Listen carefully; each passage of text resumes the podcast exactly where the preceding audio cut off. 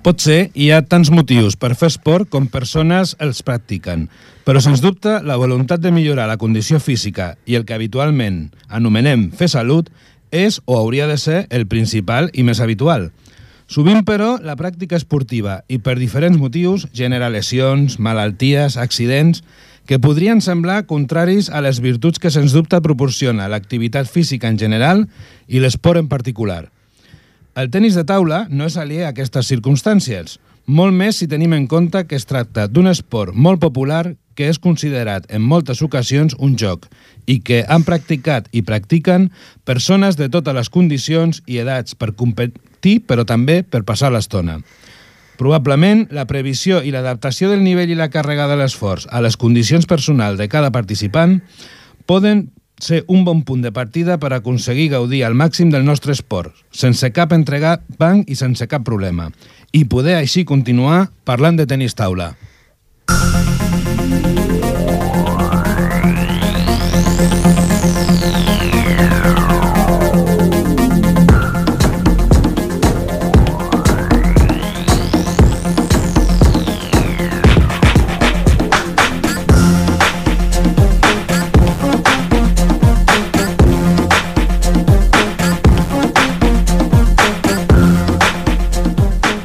Bona tarda, amics de Ripollet Ràdio, de ripolletradio.cat i del tenis taula a la nostra vila. És dimarts 18 de febrer de 2014, són les 7 i 11 minuts de la tarda i comencem la tretzena edició de Parlem de tenis taula a Ripollet Ràdio.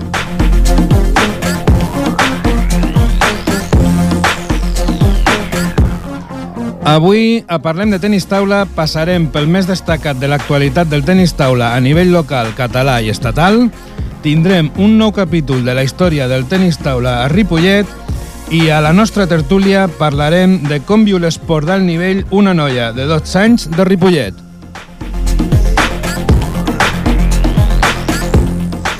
Si esteu preparats, parlem de tenis taula. L'actualitat del Club Tenis Taula Ripollet.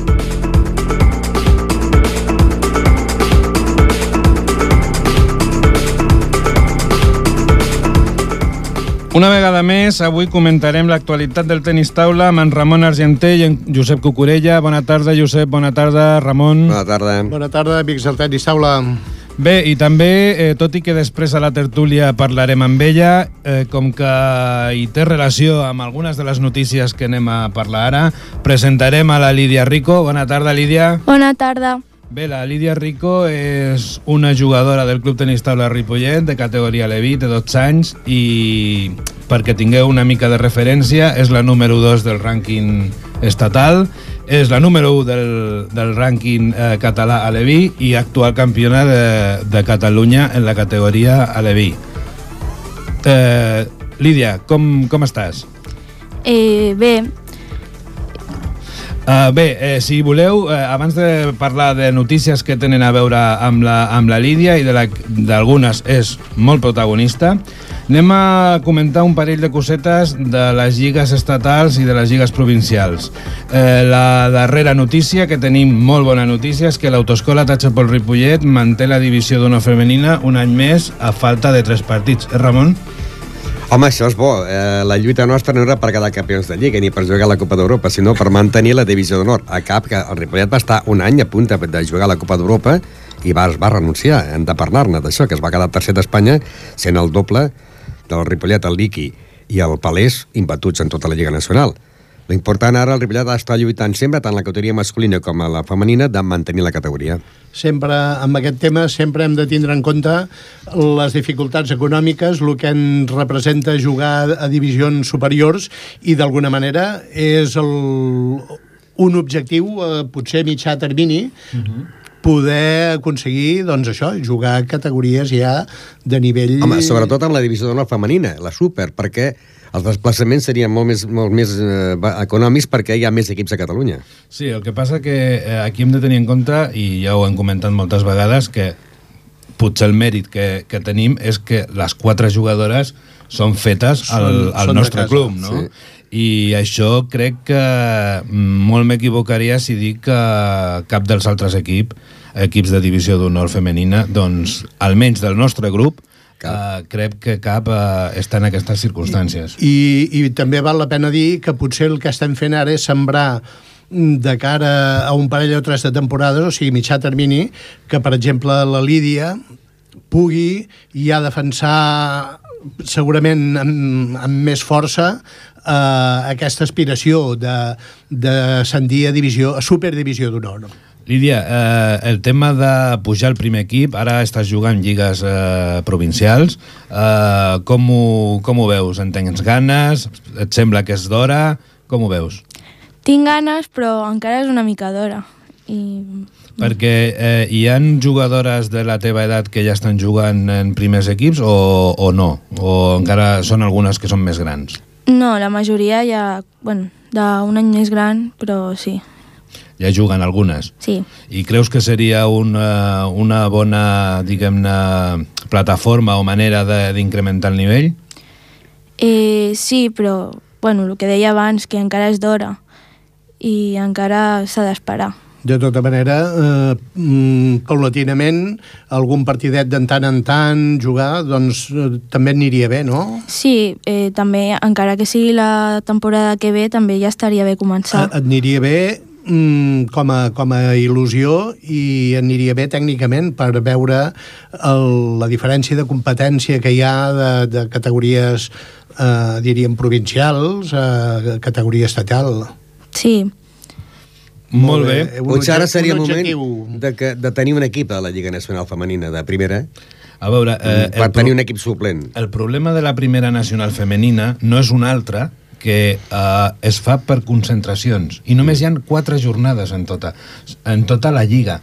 O sigui, tu poses un equip a primera nacional femenina i només juguen quatre, Quatre caps de partits. setmanes i és tota la lliga, perquè agafen i diuen bueno, doncs fem una, una concentració a Madrid. Uh, van tot un grup i juguen sis partits en un cap de setmana. Uh, ja no juguen fins Ja. potser dos Sí, o tres sí, sí, mesos. sí, sí. I clar, a veure... No, la eh, bo seria que fos regular, com antigament es feia. la continuïtat és molt important, no, Lídia, en el tema de jugar cada diumenge? sí, perquè almenys saps el, si has millorat o no, o bueno, la concentració que tens.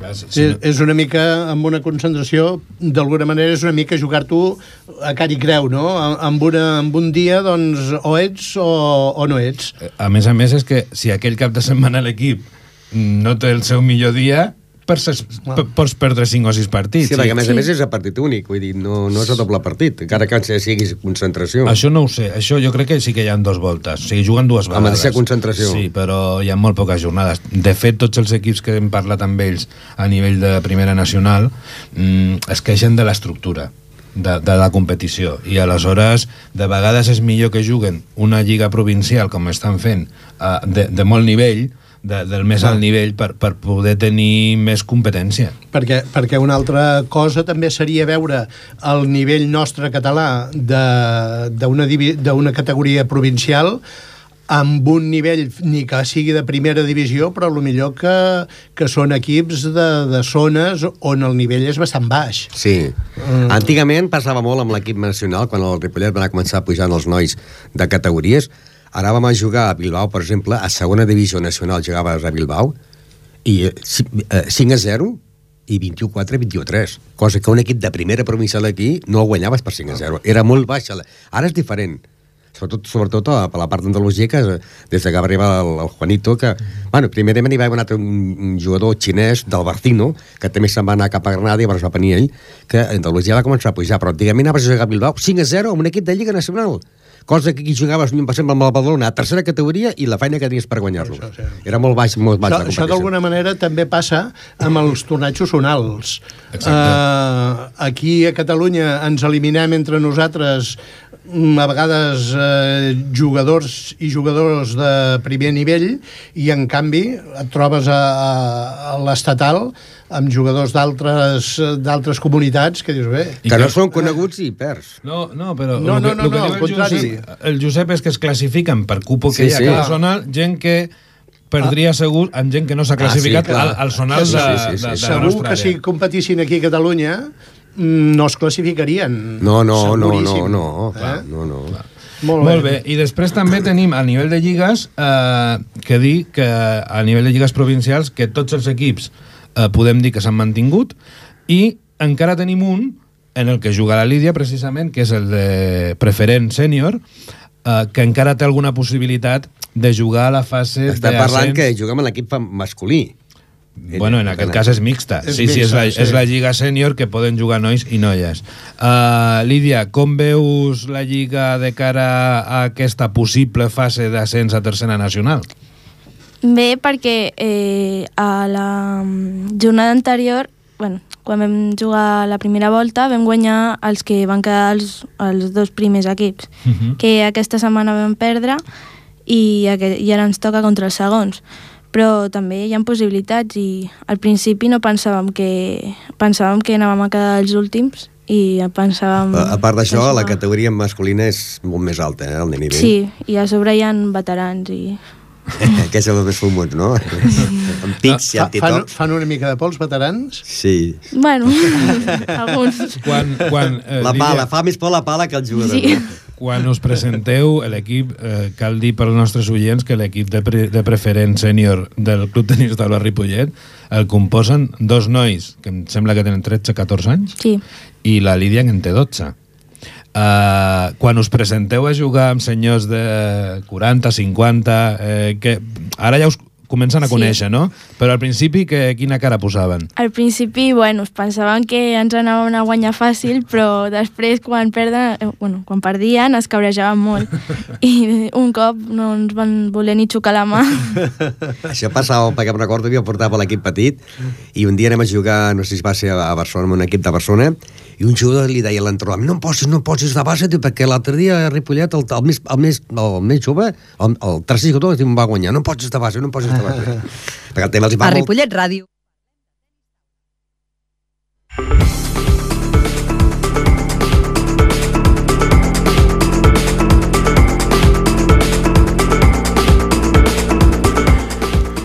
Bé, i una altra, una altra notícia que dels darrers dies és eh, que s'ha celebrat a les Borges Blanques el torneig eh, català femení per edats, on el Club Tenis Taula Ripollet tenia tres, tres equips de nou. Era la segona fase d'aquest Sí. minicircuit, La per dir-ho primera d'alguna va ser manera. Reus, la primera va ser Reus, la segona va ser a Borges Blanques i la tercera serà ara a Girona. Uh Mhm. -huh. Que encara no sap qui, qui club organitzarà, però es farà a Girona. Com va, anar, com va anar aquesta vegada, Ramon? amb menys fred que van passar a Reus, sobretot s'ha de dir tot, però aquí, aquí ja portàvem tot l'equipatge nou amb les parques noves, eh? això també s'ha de dir, no?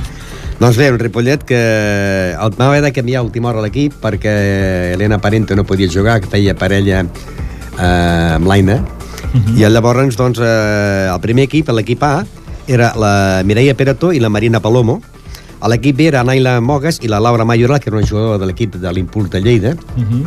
i el tercer equip, a l'equip C, era la Júlia Higueres i la Judit Gutiérrez. Com va passar a Reus, doncs eh, l'equip A el van posar en el mateix grup de l'equip D, Uh -huh. eh, que era el cap de sèrie el Ripolletà i cap de sèrie el Balaguer en l'altre grup. No, per tant, igual que va passar a Reus, es van haver d'eliminar els dos equips de Ripollet pel tercer i quart lloc, que es van haver d'eliminar. Aquesta vegada a Reus, es, ai, a Borges es va fer tercer i quart. Allà no es va fer allà, eh, si perdies amb el primer, doncs ara eres el tercer, i si, Sí, el, sí. aquí no, aquí es va haver de fer un altre partit amb l'equip del Vilanova per disputar el tercer i quart. Les noies del Ripollet ja estaven bastant cansades perquè van haver fet dos partits seguits, uh Mhm. -huh. perquè es tenien que jugar tots els partits, i hem de dir que l'equip de la Mireia Palomo i la Marina i la Mireia Palo Peretó i la Marina Plou van quedar eh, quartes, quartes, però van quedar segones de grup. I també en dobles vam tenir... En dobles hem de dir que la parella formada per Mireia Peretó i Marina Palomo va ser l'equip imbatut en tota la competició. Perquè aquí què es feia? Una competició de dobles a part o eren els, els dobles que Estaven- jugaven estaven sumant per els equips? dobles partits i, i ells van ser la parella que... eh, L'altra vegada van ser una parella del Balaguer, però que havien perdut partits.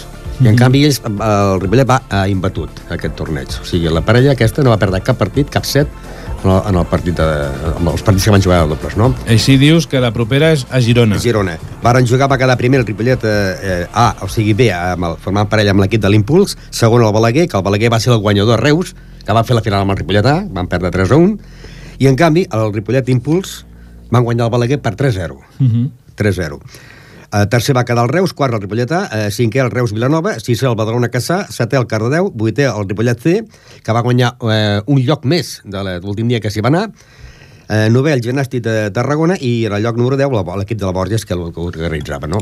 Molt bé. I al mateix temps, al mateix cap de setmana, es disputava a Calella el torneig internacional de Catalunya, on la nostra convidada d'avui va ser realment una protagonista molt important, perquè, en definitiva, formant part de la selecció catalana, va quedar campiona per equips alevins i campiona individual aleví. No, Lídia? Eh, sí, Com va, com va anar la competició? Primer anem a comentar una miqueta els equips. eh, els partits van anar força bé, perquè vaig jugar bé. I també que, bueno, eh, a la final eh, mm, jugàvem contra, contra un equip francès Sí. i... mm, Languedor Roussillon? Sí, Vale. i llavors eh, jo vaig fer el punt i el Martí Palà, que era el meu company, va perdre a l'altre punt. Llavors va a l'últim punt, que el va jugar Sergi Grau, eh, va quedar 3-2 molt ajustat. Uh -huh. Perquè cal dir que els equips, els equips en aquest torneig són mixtos, no? Sí, Eh, dos nois i una noia, sempre. Mm. Vale. I quins, quins equips hi havien? Quins nas combinats o seleccions hi havien? eh, Gales, Sí? el, El francès. francès, Andalusia, Mhm. Alacant, eh, Noruega, també? Noruega Sí? I... Oroso? Oroso, I no sé si ens deixem algun més. crec que no. Ara no me'n recordo. Molt bé. Eh, aleshores vau quedar primers d'equips. De, d'equips. I en Sí. individual, que les noies jugueu totes contra totes, Eh, eh, com va anar? eh, vaig jugar bé, excepte un o dos partits, que, bueno, vaig perdre un d'ells, però el partit que més va destacar va ser que vaig guanyar la Carmen Henares, que de rànquing espanyol és la número 1. Uh -huh. I, bueno, em pensava que seria més difícil, però em va costar, però igual vaig guanyar.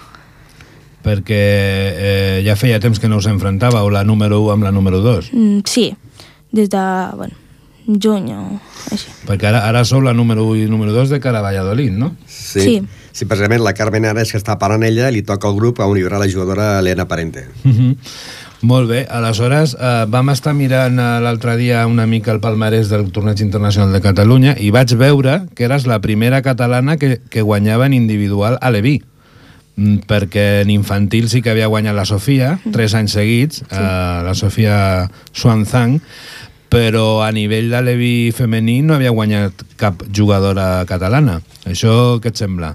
Que està força bé. L'any passat, bueno, vaig quedar tercera, perquè jugaven també gent... Bueno, hi havia dues noies que jugaven bé, i, bueno, que, ja, que està bé aquest any. Molt bé, O estàs... sigui que la, la progressió s'ha notat. De l'any Sí. passat a aquest s'ha notat. I, I això et dona ànims per Valladolid, no? Sí. Suposo. Qui- Quina perspectiva tens per Valladolid, ja que parlem de l'estatal? Bueno, lluitar cada partit i que no pensar... Per al, al grup, per exemple, no m'ha tocat a ningú que coneixo, però igualment tinc que lluitar cada Eh, és el que anava a partit. preguntar ara jo dels jugadors que teníem aquí, si coneixies aquests jugadors, que t'ha tocat una de la Santiago Promeses, eh, una, una del Baza, una del Vilafranca, una del Dobre Tambre i l'altra eh, un xina, una xina del Jin Anqui del Getafe. Cap d'aquests els coneixies. Perquè No. a, això pot ser una, una, una arma de doble fil, no? Uh, Sí. No coneixes, vas de cap de sèrie i...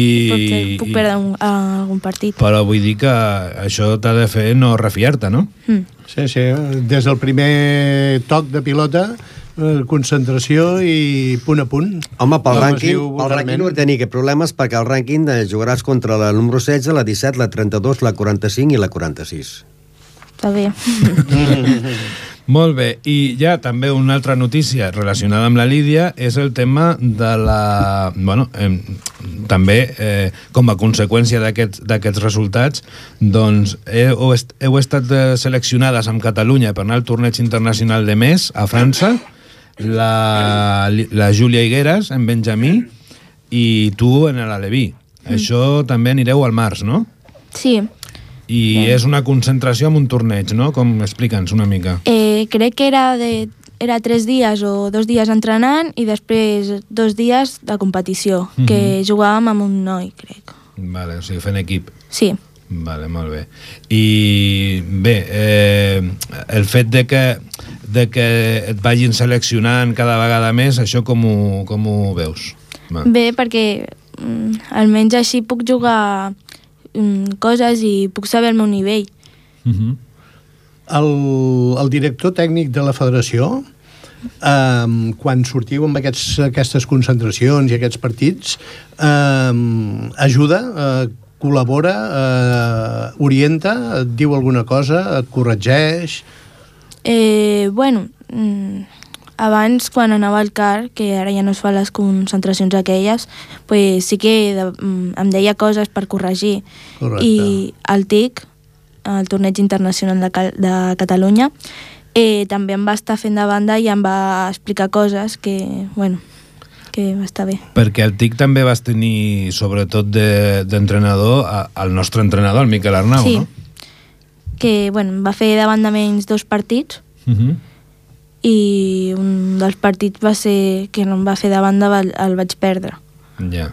Bueno, perquè també estàs més acostumada, no?, a tenir-lo Sí. ella a la banda. Molt bé.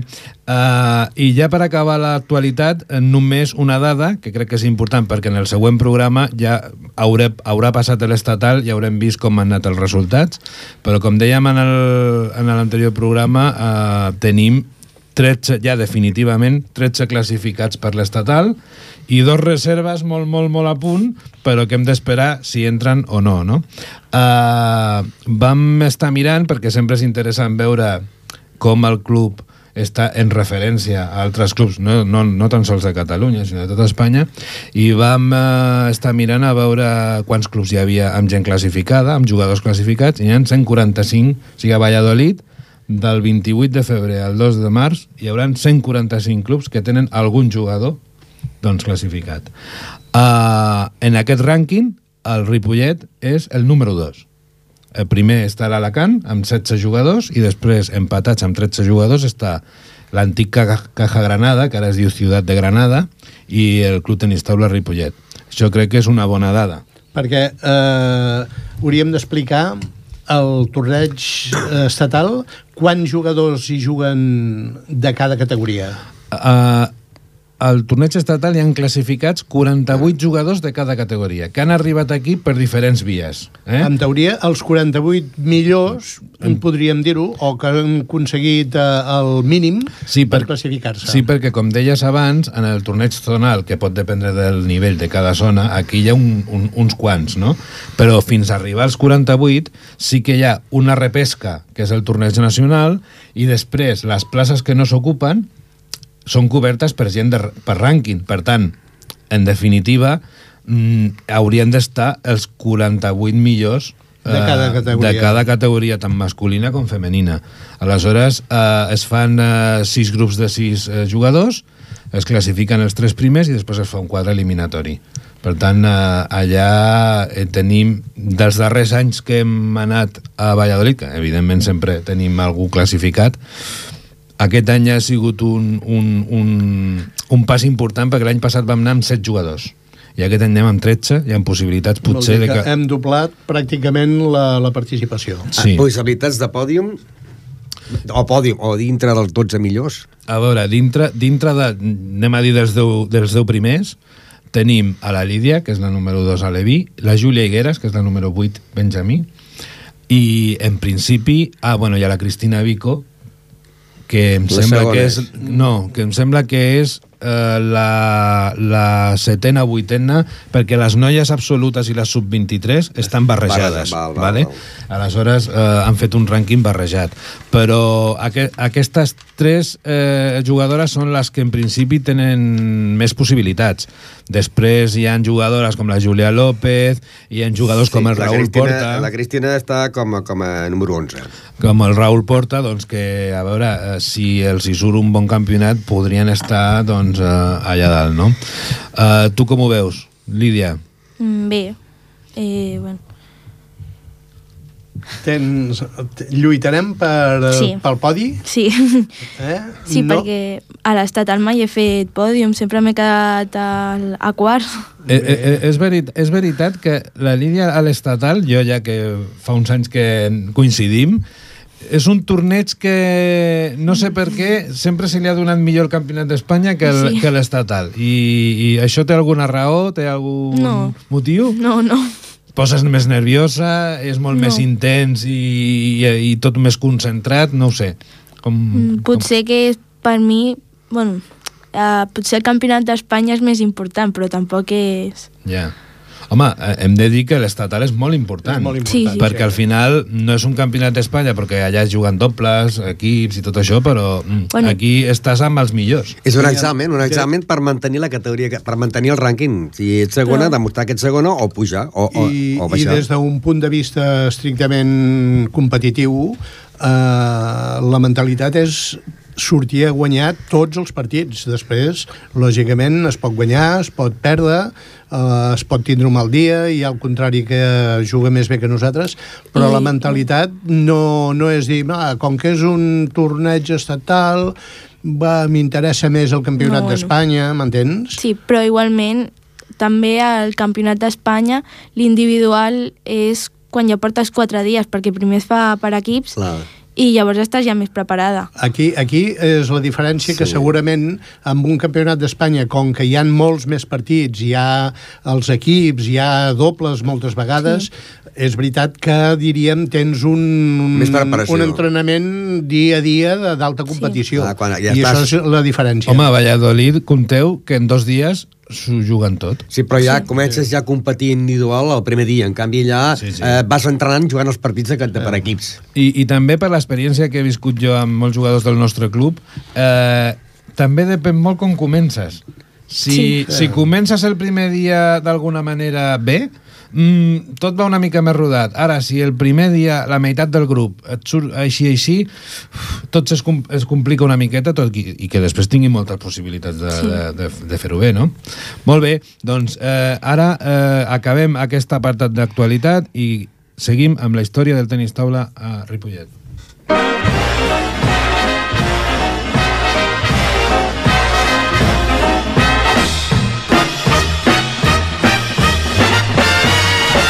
...60 anys fent tenis taula.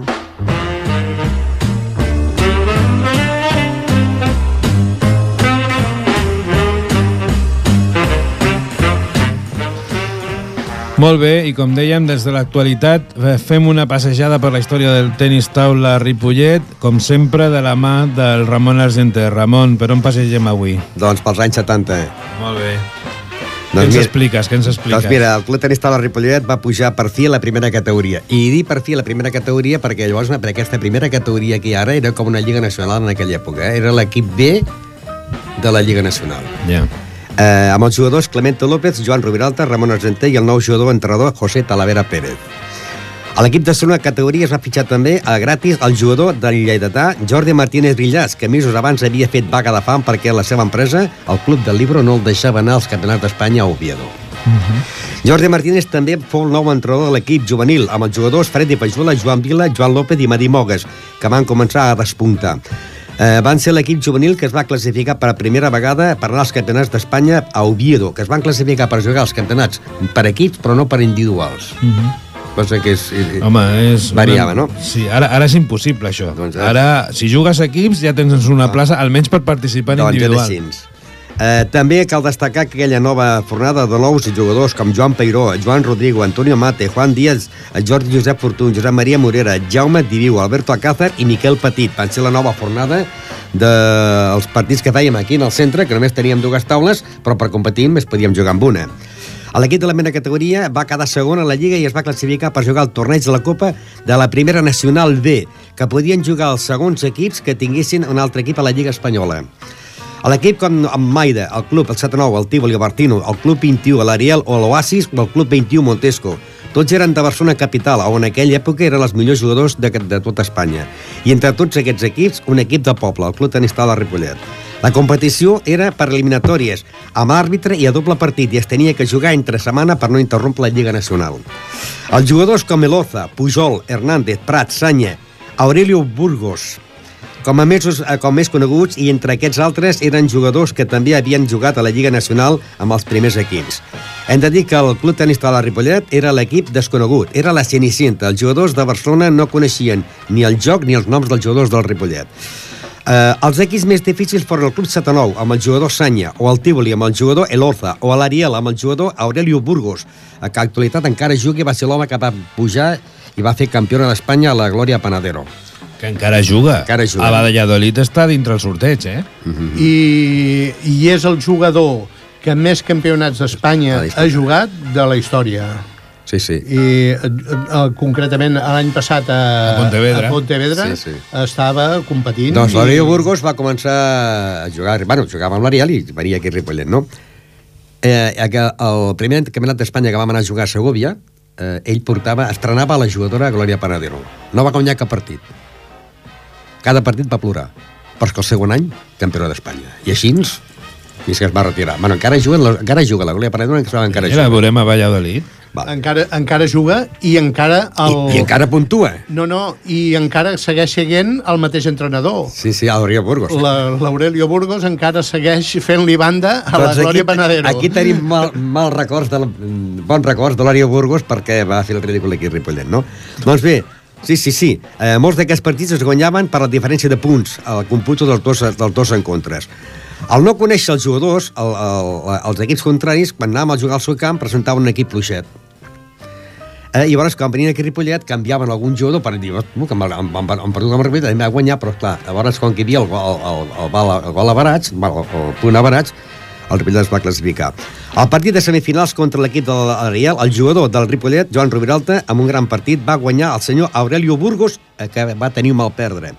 Quan va acabar el partit, el senyor Aurelio Burgos, que m'agradaria, si el trobo, poder-li encara explicar aquesta, aquesta anècdota, eh, va al·legant a l'àrbit que havia perdut perquè el terra relliscava, perquè la taula era dolenta, perquè les pales del Rubiralt eren, eh, no eren reglamentàries, que el pet no era reglamentària, que la llum no era insuficient, jugàvem amb fluorescents. Ningú es va queixar, només es va queixar ell perquè va perdre, i que al final estava, va perdre perquè havia estat acatarrado.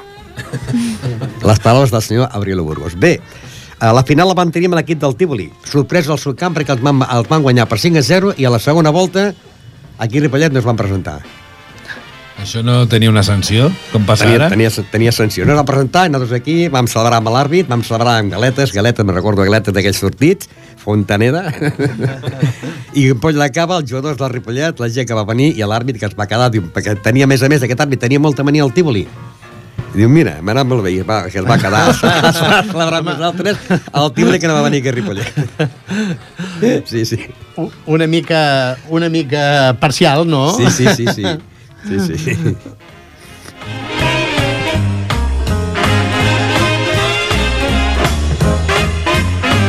Esteu escoltant Parlem de tennis taula.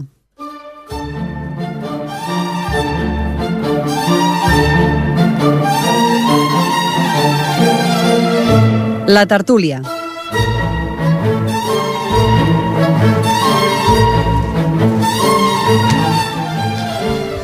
Molt bé, i avui a la nostra tertúlia doncs volem saber, eh, ja coneixem a la protagonista, però volem saber com viu la pràctica de l'esport del nivell una noia de 12 anys de Ripollet i que juga a tenis taula.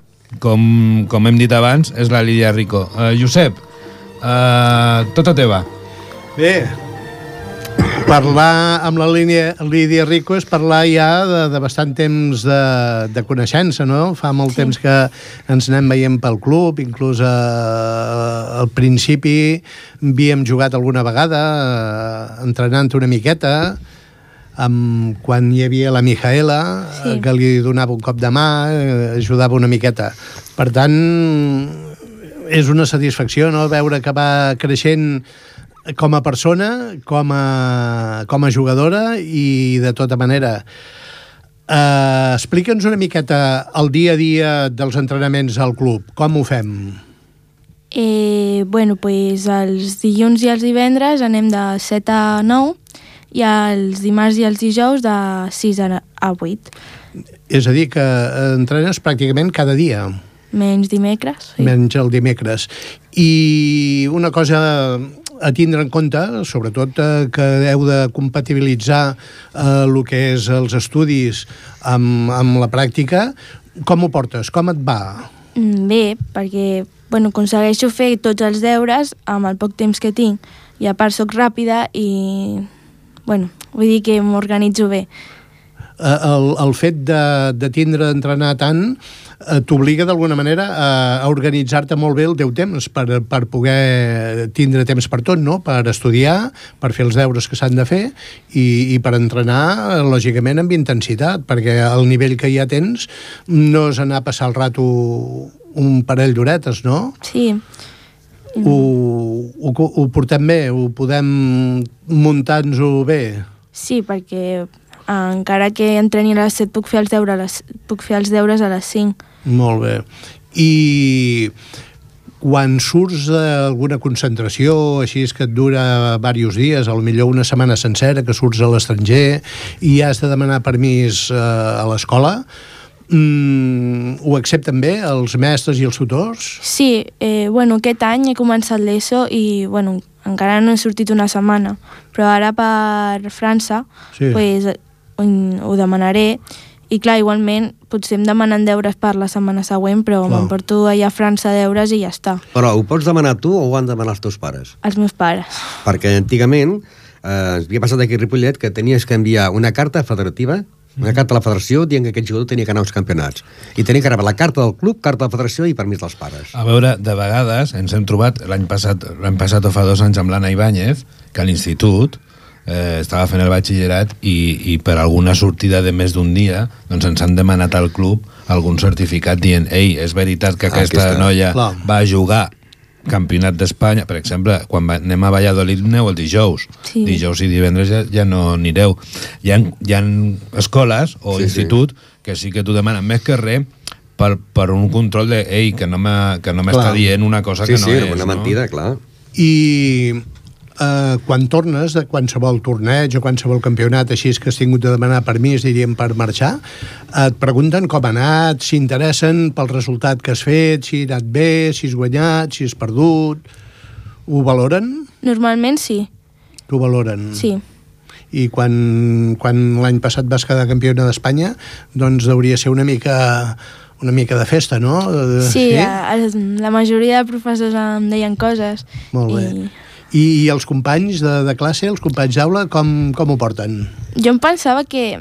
Perquè el tenis taula no està molt considerat, però sempre em, dei, em diuen que sóc una crac al tenis taula, que em veuran... Es, dintre de 20 anys em veuran... Bueno, de 10 anys em veuran a les Olimpiades, que, bueno, Oh, eh, bé. és difícil, però no, Oi, no, no, sé com ho diuen. Això està molt bé, eh? Si segueixes amb aquest ritme no crec que sigui això difícil. Està, això està molt bé, que està molt bé. I tenen potser una mica de... Enveja, no? D'enveja, de... Ai, aquesta nena, hòstia, si pogués jugar jo i ser Sí, campió de també. vegades... Bueno, un de la meva classe un cop em va dir que uah, el tenis taula, que jo et guanyo. I llavors eh, vam ficar un robot a l'escola pel 50 aniversari Sí. i llavors es va ficar un nen, que no, bueno, el nen aquell, i no sabia ni agafar la pala i l'estirava tot a dalt. És a dir, pot dir que això, mira, jo jugo amb tu, jo sentada i tu dret. Sentada en una cadira. No, no les va veure, no? Les pilotes per on passaven? No. Molt bé, Lídia. Uh, ja t'hem preguntat una miqueta abans la perspectiva de cara al torneig estatal. Ara ja en farem potser un pas més endavant i parlarem dels campionats d'Espanya, que són el mes de juny, oi? El mes de juny. El mes de juny. Com, com ho tenim? Quina perspectiva tenim? Mm, bé, Sí? sí que, bueno, a veure com va aquesta temporada i si m'esforço mm, molt durant tots aquests mesos, pues, puc aconseguir resultats. És, és un objectiu que, lògicament, tens marcat, no? Sí. Intentar el Campionat d'Espanya, Sí, perquè- doncs, eh, repetir l'any passat. Sí, però clar, sempre he quedat tercera, mai he arribat a una final. I clar, pues, Bé. a veure si aquest any puc, perquè Un pas més. Quants Sí. anys et queden de, de la Vina? aquest és l'últim any. Aquest és l'últim any de la Sí. Vina. O, o sigui, aquest any has de, de donar la campanada. Sí, Eh? Has de, de marcar-te el calendari Campiona el mes de juny, campiona d'Espanya, ja, eh? amb, amb un rotolador ben gruixut, ja t'ho marques. Perquè a nivell de Catalunya, això, diguem... A veure, mai hem de dir que és fàcil res, però diguem-ne que a nivell de Catalunya, quants campionats de Catalunya tens ja? Uh, a Leví, l'any passat, va ser... Ets l'actual campiona eh, de Catalunya a Leví. Sí. Benjamina també va ser? Sí, però un any no vaig jugar perquè estava a Luxemburg. Val, val. Sí, sí, és cert, és cert. És cert. O sigui que d'individual portes dos campionats de Sí. Catalunya, a Benjamí i a Leví. I després, de, el, fa dos anys, vaig quedar, quan era benjamina, vaig quedar segona de l'Alaví. És veritat que va Sí. jugar contra la Laura Pibernat Sí. la, la final aquí a Ripollet, no? Sí, Molt bé. Eh, jo de lo que deia el Josep abans, eh, també et volia preguntar el fet de sortir, de viatjar, que moltes vegades, eh, Josep, ho diem mm, quan els pares ens pregunten en el, en el, en el, en el club escolta'm, però això del tenis taula és que viatgeu molt, nosaltres sempre ho veiem com un tema molt positiu, de cara ja no només a l'esport, de cara al desenvolupament de la persona, no? Jo crec que els nostres jugadors i els que mm, tenen més nivells, amb més raó perquè viatgen més i surten més i es relacionen amb més gent, això al final després ho tenen per sempre, no? Eh, com, com, com ho veieu, això? eh, bueno, sí. Uh, de fet, és una experiència que es va acumulant. És Sí. una experiència que suposo que també, uh, amb el dia a dia, també, uh, deixant al marge estrictament el que és el joc, també també et serveix per madurar, sí. per, uh, per treure més profit d'aquest temps que tenim. Vull dir, et, et fa organitzar molt millor Sí, el, el, teu, el teu temps. Uh, quan sortim, per exemple, uns, un torneig, un campionat d'Espanya, que estem molts dies fora, uh, al mateix temps et t'emportes feina d'escola? De, uh, estudi, em Eh. refereixo llibres, uh, apunts... Bueno, uh, l'any passat no, perquè no m'anaven tants deures. Aquest any jo penso que sí que m'emportaré, perquè, clar, no, em fiquen molta més feina. Però... Eh, Ten, tens una mica de temps entre Bueno, els vespres, a les la- nits, tens temps de... el, primer, de... el primer any sí- sí que me'n vaig emportar deures, però no vaig poder fer. I llavors ja sí que l'any passat no em vaig emportar, però aquest any per Valladolid potser m'emporto. Compteu, compteu que els jugadors, quan anem a un campionat, i tots hem estat en els campionats, potser comencen a jugar a les 8 del matí i són les 7 de la nit i Són- encara estan són jugant. molt intensos, No sí. seguit, però sí que amb intervals de descans, no? Sí que Aleshores, estem, estem tot el dia en el pavelló. No? aleshores, al final, si ens cansem els que estem a la grada, veient els partits, imagina't els que estan jugant, no? Eh, és molt intens. Un campionat d'Espanya realment és una competició molt intensa, vull dir que tens poc temps de, de lleure, no? I, I quan el tens ja estàs tan, tan cansat que... Sí. A veure, s'han de fer els deures, eh, Lídia? Sí, sí. Però, però, però deu costar, no? Sí. Sí. Eh, bueno, de vegades els professors eh, et diuen... O sigui, ja et deixen feina per la setmana següent i ho vas fent tu al teu ritme. Uh -huh. Encara que siguin tres setmanes, però mentre ho facis no passa res. Clar, et, et, et donen, diríem, un marge. Aquesta setmana Sí. que en teoria no s'aprofita amb quan estudi, te la, te la reparteixen Sí. una miqueta potser amb les anteriors i amb les posteriors Sí. a, a, a la festa, no? Molt bé. Um, quan prepares, quan comencem a preparar, per exemple, ara que ens ve l'estatal, eh, l'entrenament és diferent? Eh, prepareu més, més a fons els partits? Sí, perquè, més bueno, intens, més... Em fico més amb, amb els grans, per dir-ho d'alguna manera, i porto tot el mes entrenant amb, amb els grans. I... Sí. El, el Miquel té en compte aquestes circumstàncies, no? Sí. Trenca una miqueta la rutina eh, periòdica del dia a dia i abans dels tornejos doncs augmenta de, de, de, per dir-ho d'alguna manera el nivell, no? El Sí, nivell perquè- de... Els un any, jo com no el vaig jugar, pues, em ficava amb, amb els petits i bueno, amb els que tenien possibilitats per classificar-se Clar. i els altres que són del meu nivell pues, els ficava els que també tenien possibilitats pues, els ficava els grans Clar. i així jo podia bueno, i ja Podies després, ajudar, no? sí, Sí, sí, o sigui, d'alguna manera el, el jugar amb encara que sigui amb entrenament amb, amb nois o noies una mica superiors a tu, això et motiva per, per aprendre una miqueta eh, eh, el joc. sí. Mm -hmm. Molt bé. I escolta'm una pregunta. Uh, bueno, tots sabem que, que doncs, uh, arrel d'aquests resultats doncs, la revista de Ripollet i els mitjans, bueno, sobretot la revista de Ripollet, doncs se'n fa ressò, no?, de- d'aquests resultats. I com portes això de, de, de sortir a la revista, no? Eh, Ei, Lídia, mira, que hem vist que has La sortit. fama, com va? Firma, firma autògrafs? Eh, com, com, com ho portes, això? Això t'ho diuen al cole o els amics o les amigues? Eh, de, bueno, al cole normalment m'ho diuen. I, bueno, aquest, aquesta setmana ha hagut una errada i, i molta gent m'ho diu. I de vegades ho penjaven al suro del cole de, quan entrem a la rampa i ho ficaven allà i ho deixaven un mes o així. Està bé. Molt bé, molt bé. Les fotos i això encara no n'has de repartir per això. bueno, ja, ja arribarà, ja arribarà. Un, una cosa que, que potser a nivell familiar és important. Com ho viuen els seus pares? Pues molt contents i, bueno, pues que sempre que, que guanyo algo sempre s'alegren. T'esperonen, t'animen a continuar i...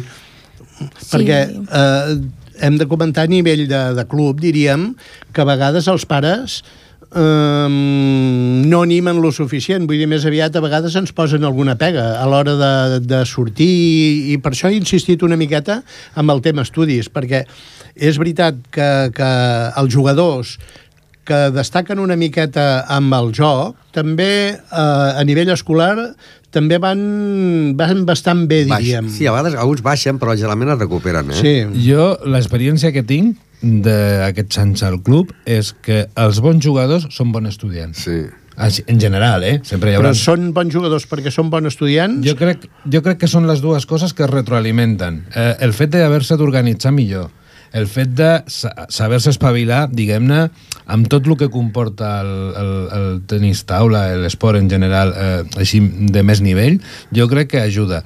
Però tens raó en dir que també sempre s'ha dit al club i als altres clubs de tenis taula i d'altres esports que és molt important que els pares acompanyin. Sí. Perquè la Lídia, si els seus pares el dia que es van venir al club i li van dir per primera vegada que havíem de viatjar a Valladolid, a Sevilla, a Granada, haguessin dit, ei, escolta'm, eh, jo si juga per aquí Catalunya, vale, però si no, no. Aquell dia li haguessin trencat la seva possibilitat de progressió. I, i, I fins i tot, eh, no només per anar cap allà, sinó, no, jo no els puc portar a, a Badalona, per dir un, un lloc, no? O, o Parets, o digue-li allà on vulguis, no? Clar, aleshores és molt important i és l'experiència que vivim cada dia que si els pares estan implicats, els jugadors, a poc que posin d'interès i tinguin una mica de talent, I evidentment... més quan són pares que no venen del tenis taula. Clar, clar, és que és difícil. Eh, tu si jugues a futbol eh, o a futbol sala, pots arribar a jugar eh, per aquí Catalunya, sortir una miqueta, però és que en el tenis taula a la que, a la que, a la que destaques una miqueta has de viatjar per tota Espanya i, si, eh, com en el cas de la Lídia, per tota Europa, no? Aleshores, eh, això s'ha de tenir en compte que s'ha d'acompanyar de cara a la família.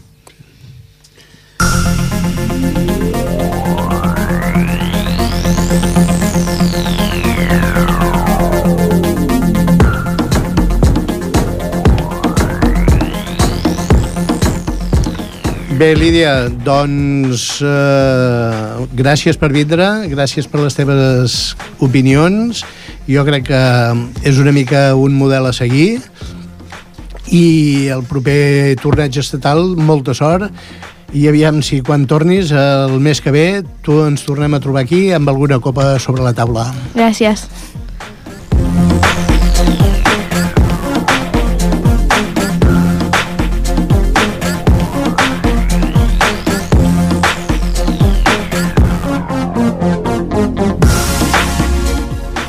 Bé, amics del Tenis Taula, fins aquí el Parlem de Tenis Taula d'avui. En Ramon Argenter, en Josep Cucurella i el que us parla Roma López, us agraïm la vostra atenció i esperem que us hagi agradat el programa. Una edició que ha estat possible una vegada més gràcies al comandament tècnic d'en Jordi Puy. Recordeu que podeu tornar a escoltar el programa el proper diumenge a les dues del migdia i descarregar-ho sempre que vulgueu a ripolletradio.cat. I també recordar-vos que, com sempre, podeu gaudir del millor tenis taula tots els dissabtes a la tarda amb l'Autoescola Tachepol Ripollet de Divisió d'Honor Femenina i amb el Club Tenis Taula Ripollet de Primera Divisió Estatal Masculina al Gimnàs Solarium del Poliesportiu Municipal. Des de les zones de Ripollet Ràdio, el 91.3 de l'FM, i en nom del Club Tenis Taula Ripollet, us desitgem que passeu un bon mes de febrer i us esperem de nou el proper dimarts 18 de març a Parlem de Tenis Taula.